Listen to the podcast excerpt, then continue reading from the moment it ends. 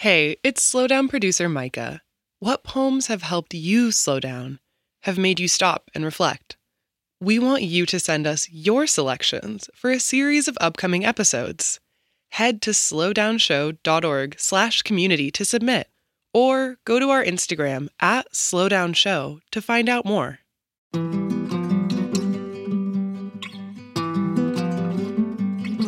I'm Major Jackson, and this is The Slowdown.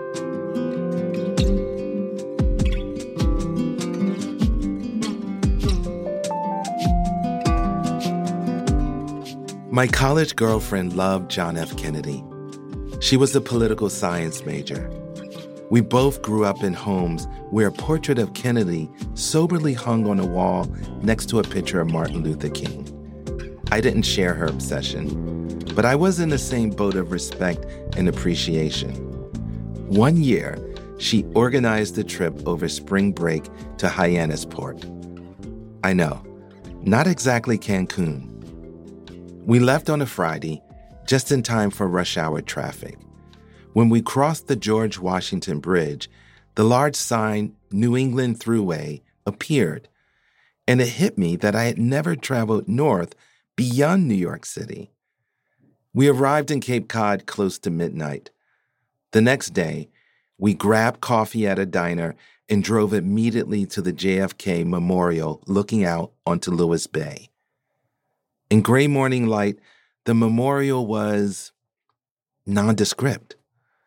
I think we were expecting an internal flame instead of a stone wall with a medallion of Kennedy's profile.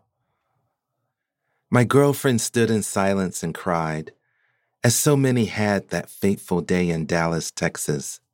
I watched her shiver. I stared out into the distance at the Atlantic Ocean with gulls screeching overhead. I watched waves repeatedly crash on the shore. I pondered our nation's history, particularly the arrival of the ship carrying pilgrims to nearby Plymouth, and the subsequent devastating loss of life to the Wampanoag and Nauset peoples. I pondered the arrival of more ships and the enslavement of Africans in America, and the whaling ships and the harpooning of whales.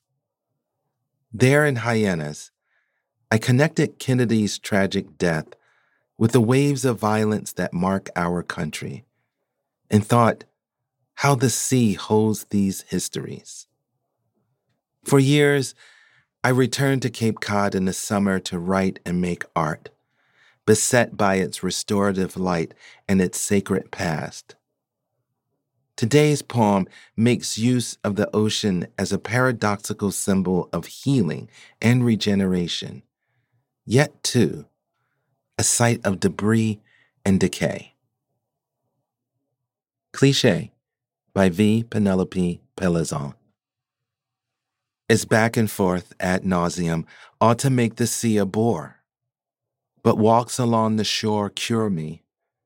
Salt wind's the best solution for dissolving my ennui in, along with these protean sadnesses that sometimes swim invisibly as comb jelly, a glass or two of wine below my surface. Some regrets won't untangle. Others loosen as I watch the waves spreading their torn nets of foam along the sand to dry. I walk and walk and walk and walk, letting their haul absorb me. One sill's hull scuttled to bone, staves gulls scream wheeling above. And here, small, diabolical, a skate's egg case, its horned purse nested on pods of bladderwort that still squirt brine by the eyeful. Some oily slabs of whale skin, or, no, just an edge of tire flints from a commoner leviathan.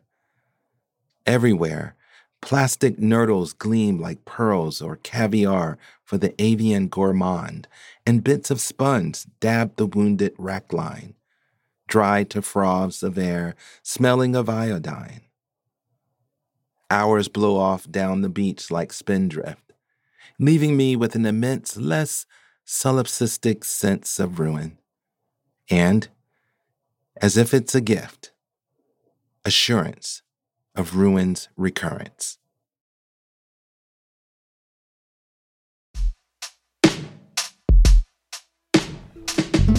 The Slowdown is a production of American Public Media in partnership with the Poetry Foundation.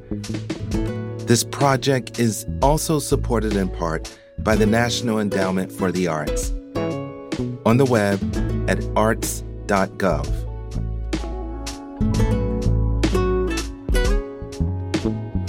To get a poem delivered to you daily, go to slowdown show dot org and sign up for our newsletter. And find us on Instagram at Slowdown Show.